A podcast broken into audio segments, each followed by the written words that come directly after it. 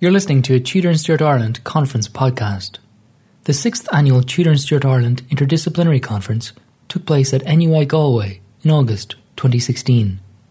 The conference was generously supported by an NUI Galway President's Award for Research Excellence to Professor Stephen Ellis, the Moore Institute at NUI Galway, the Discipline of History at NUI Galway, and the Society for Renaissance Studies. As in previous years, the majority of papers were recorded for podcasting by Real Smart Media, in association with UCD's History Hub. There are now more than 140 podcasts from previous Tudor and Stuart Ireland conferences freely available. To access this archive, go to historyhub.ie forward slash podcasts or visit tudorstuartireland.com. In this episode, a recording of a paper by Dr. David Heffernan from University College Cork.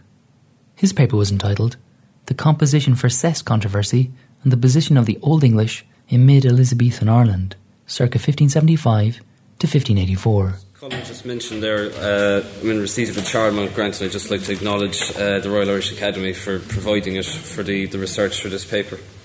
The composition for cess controversy has rightfully been identified as a major occurrence in the history of Middle Elizabethan Ireland, and in particular a cornerstone in the speedily changing nature of the Crown's relationship with the Old English community of the Pale.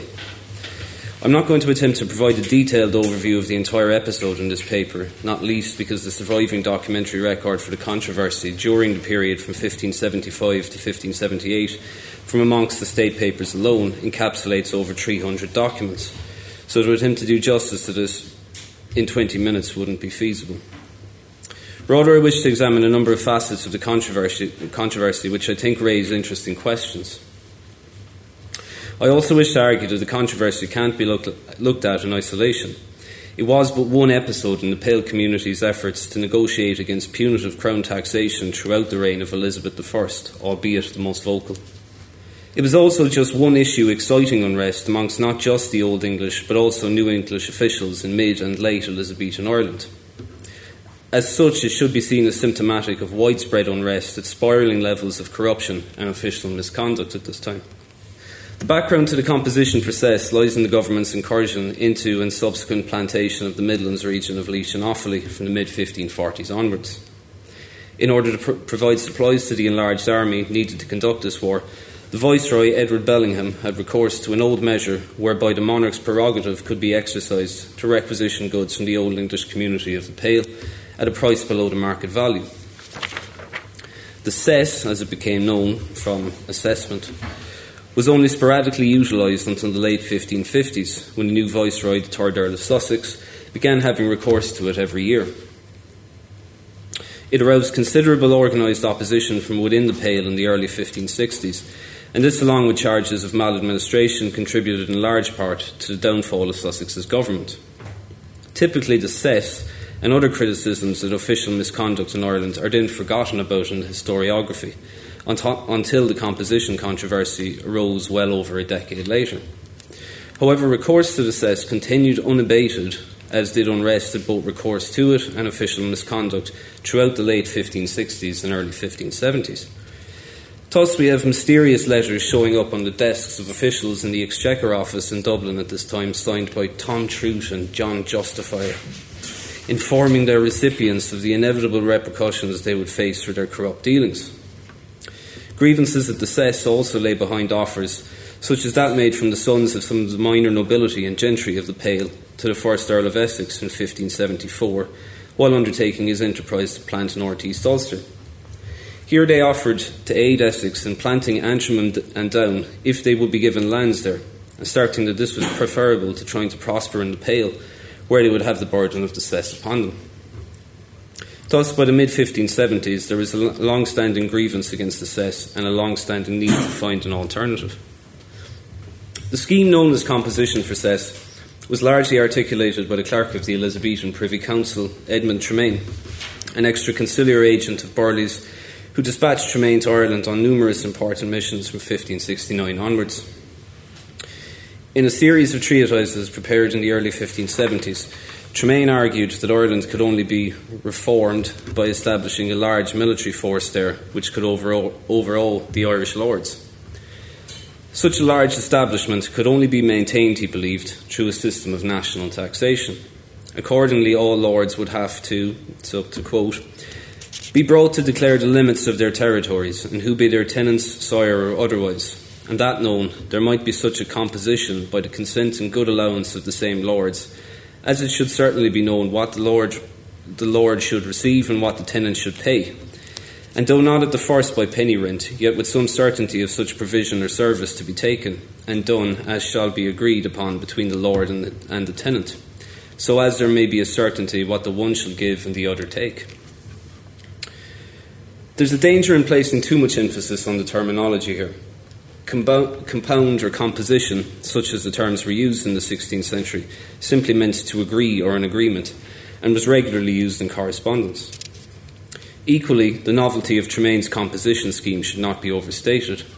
For England provided many examples of similar arrangements in the decades prior to the first articulation of his initiative in 1571 composition agreements had been arrived at between the Crown and the Shires as early as Edward VI's days, whereby the latter compounded to provide a fixed sum in cash and kind to the Crown in discharge of the obligation to provide purveyance for the royal household.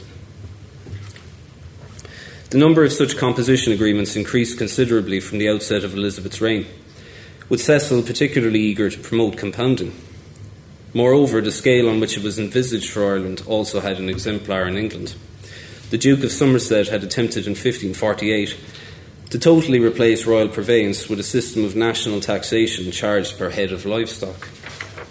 So, the course of the controversy which arose as a result of Sidney's efforts to establish the composition are complex, and the following account will necessarily be brief. Upon his arrival in office in the autumn of 1575, Sidney was determined to introduce a composition immediately in Munster and in Connacht. Accordingly, once new provincial presidents, uh, William Drury in the south and Nicholas Malby in Connacht, were finally placed in office, office, measures were undertaken there to institute a system of taxation along that proposed by Tremaine. However, in keeping with Tremaine's idea that composition was to primarily be used with the regional Irish lords, Sidney did not attempt a composition elsewhere. Accordingly, for the Pale, he elected to impose an exorbitantly high cess for 1576. It has previously been suggested that this was designed with the aim of making the community there more amenable to coming to a fixed annual sum to replace the continuing arbitrariness of the cess. I'm not fully convinced that he initially intended any, any sort of composition in the Pale and there is no indication that he intended to do so in the surviving records for late 1575 and 1576. Rather, reference to a composition arose following the new controversy over the cess. This controversy came to a fruition early in 1577 as a broad coalition of the Pale nobility and gentry, led by the Viscount Baltinglass, the Baron of Howth, and a number of prominent Pale families such as the Plunketts, Talbots, and Cheevers, first appealed to Sidney and the Irish Council directly citing an inability to maintain the level of contribution demanded by Sidney. When their demands met with little response in January 1577, they appealed directly to the Privy Council in England. It was at this juncture that they sent three prominent Pale lawyers, Henry Burnell, Richard Netterville, and Barnaby Scurlock, to court to lay their positions directly before the Queen and Privy Council. There was a bizarre incident a couple of months after that where they actually tried to disavow the fact that they were their agents at all which why were they there? Um, the sending of the three, three lawyers was significant because the country's argument now became that the cess was quite possibly unconstitutional. When the three lawyers arrived at court in March 1577, they were given a hearing and then committed to the Fleet for questioning the royal prerogative to take cess. Meanwhile, negotiations continued between the leaders of the Pale in Ireland and Sidney's administration. Months would pass with little progress made, particularly so because the Palesmen insisted on arguing that the cess was a recent invention, no older than the late 1540s and thus illegitimate. This was, of course, complete nonsense, with cess being practiced for far longer, but the scale of it had increased.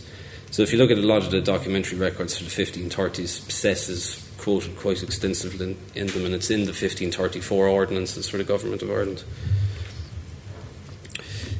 Nevertheless, as the summer turned into autumn, the tide began to turn against Sidney as the agents were given a more favourable hearing at court.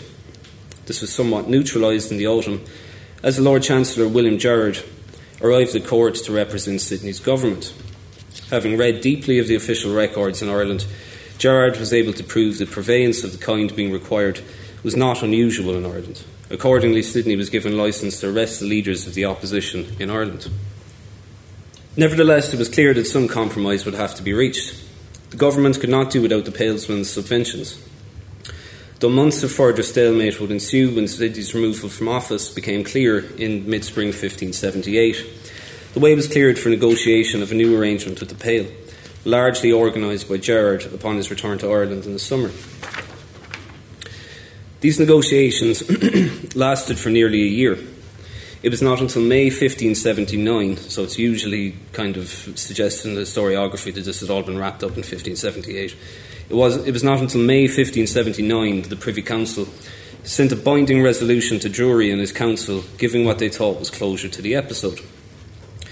The Pale community were to have the obligation to provide cess for the Viceroy's household drastically reduced while the government committed to reducing the abuses of cessors of the barony and victuallers.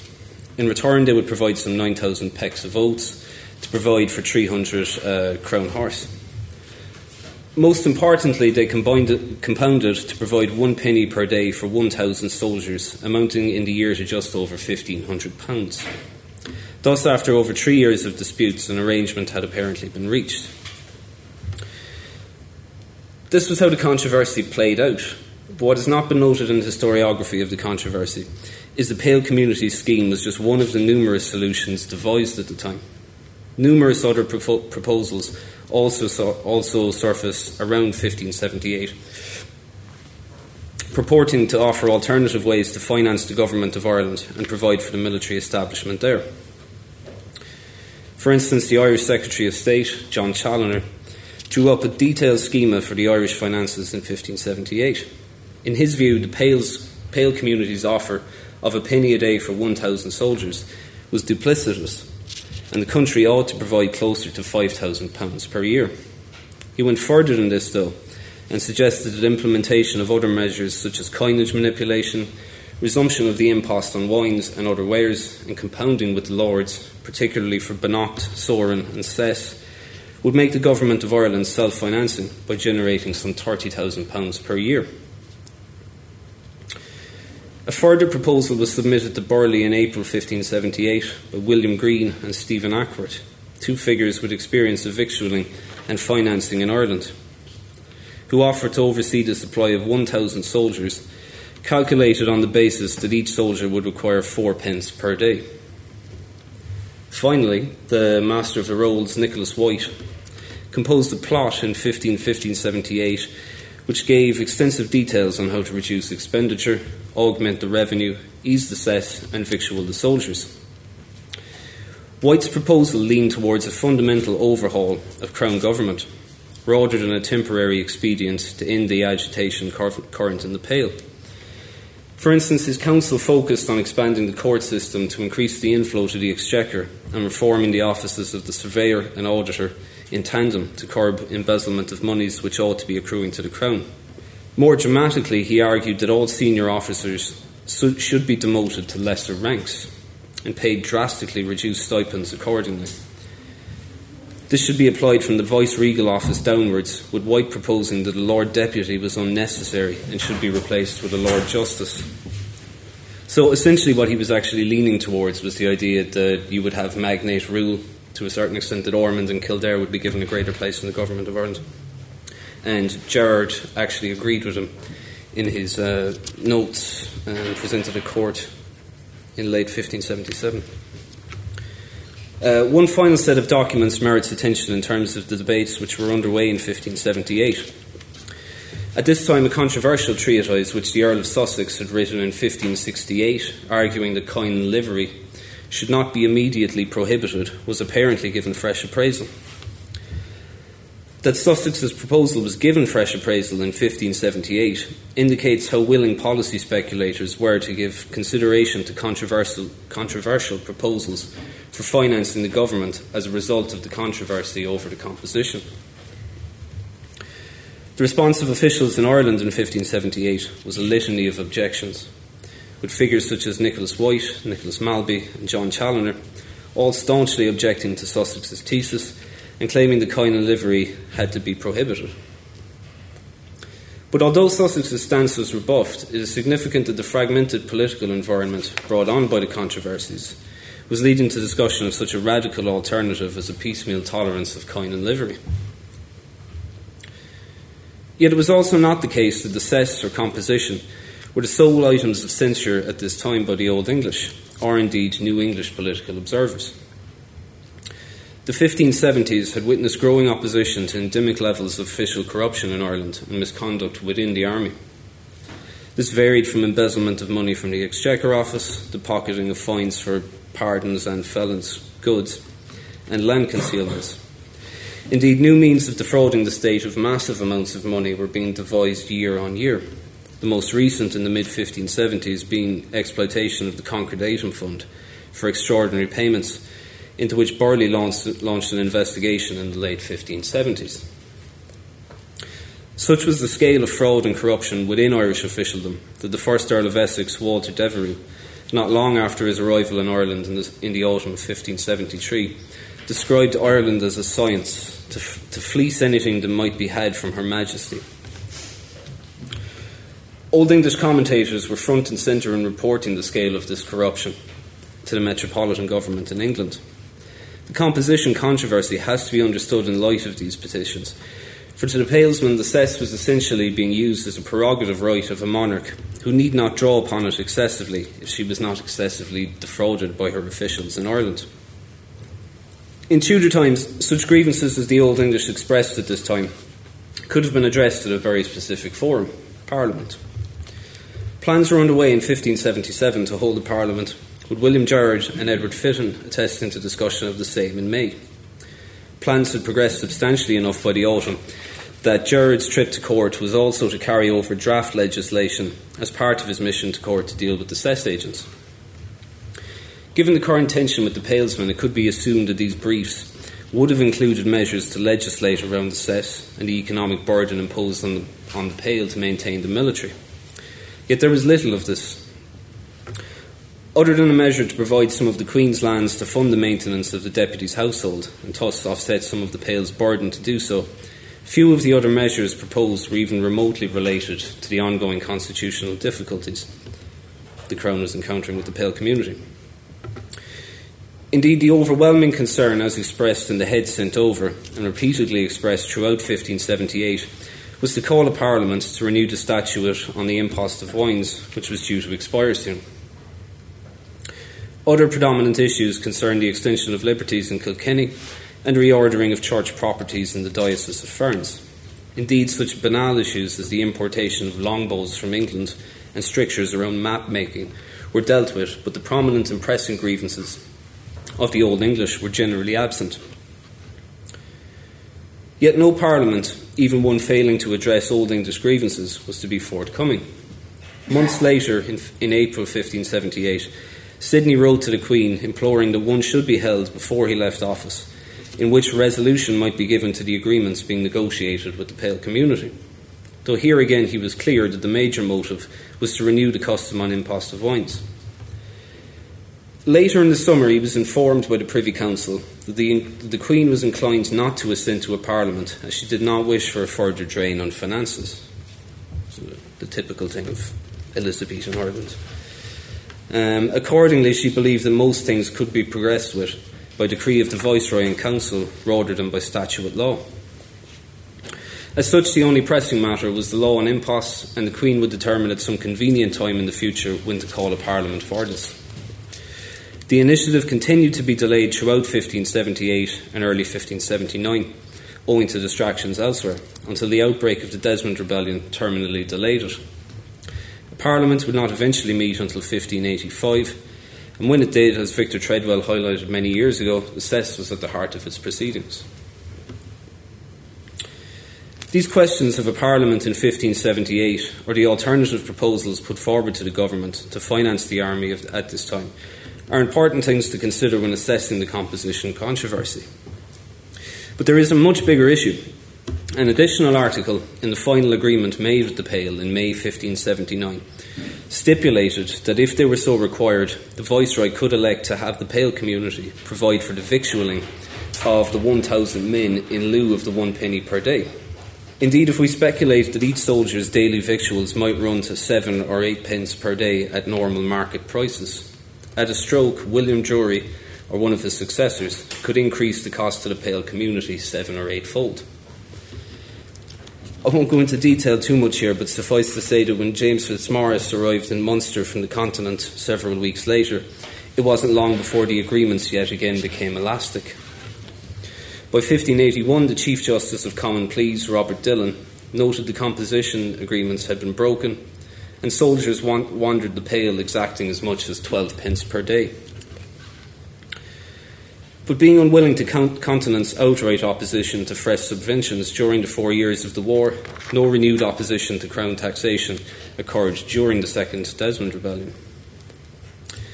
Nevertheless, no sooner had the rebellion been all but ended early in 1583, but fresh petitions began arriving in England from members of the Pale community bemoaning the burden of the cess. In particular, opposition from Meath was acute and agents bearing familiar names like Burnell were appointed to argue against the intolerable burden of the cess imposed on the region. Thus, it is premature to suggest that the controversy which arose in the mid 1570s was concluded by 1578. Both it and the open expression of Old English resentments were quelled by events, they did not subside. So, to conclude, composition for cess controversy, which played out primarily between late 1576 and late 1578, was most certainly a major occurrence in the history of Middle Elizabethan Ireland. It became a dominant issue in correspondence between the Dublin administration and Whitehall during these two and a half years.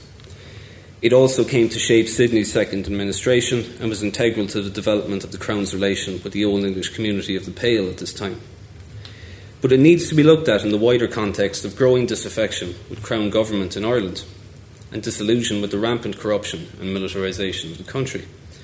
Criticism, criticism which ranged, ranged from abuses within the military executive to extreme financial corruption within the civil executive. Nor should it be looked at in isolation. It was certainly the, most, the period of most extreme agitation since the opposition to the cess in the early 1570s but unrest at such exactions had been persistent, albeit more muted, throughout the late 1560s and early 1570s. Moreover, although the reaching of an agreement with the Pale community to provide for 1,000 soldiers in 1579 and the subsequent outbreak of the Desmond and Baltinglass rebellions soon after tempered opposition to these exactions, no sooner had these rebellions been quelled than the Pale community yet again began petitioning to have the economic burden on them reduced. Additionally, in looking at the con- composition controversy, attendant developments which have not been explored need to be addressed. Alternative methods of funding the Government of Ireland were proposed in response to the controversy, most strikingly by tolerating and even incorporating certain aspects of the Gaelic exactions. Finally, there were plans afoot to hold an Irish Parliament in 1578. It is curious that the draft legislation of this included virtually no provisions to address some of the Old English community's very pressing concerns. This underlies the fact that Parliament in Tudor Ireland, contrary to Parliament in England, was more often than not a rubber stamping measure, and grievances were rarely allowed to be aired at length.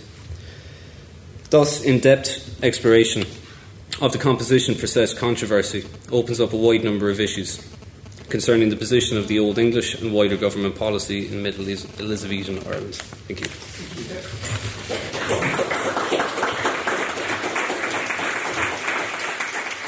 Thank you for listening to this Tudor and Stuart Ireland Conference podcast. If you would like to access the archive of more than 140 podcasts from previous Tudor and Stuart Ireland conferences, please go to historyhub.ie forward slash podcasts. All podcasts are freely available on iTunes and on SoundCloud. For more information on the annual Tudor and Stuart Ireland Interdisciplinary Conference, visit the conference website at tudorstuartireland.com.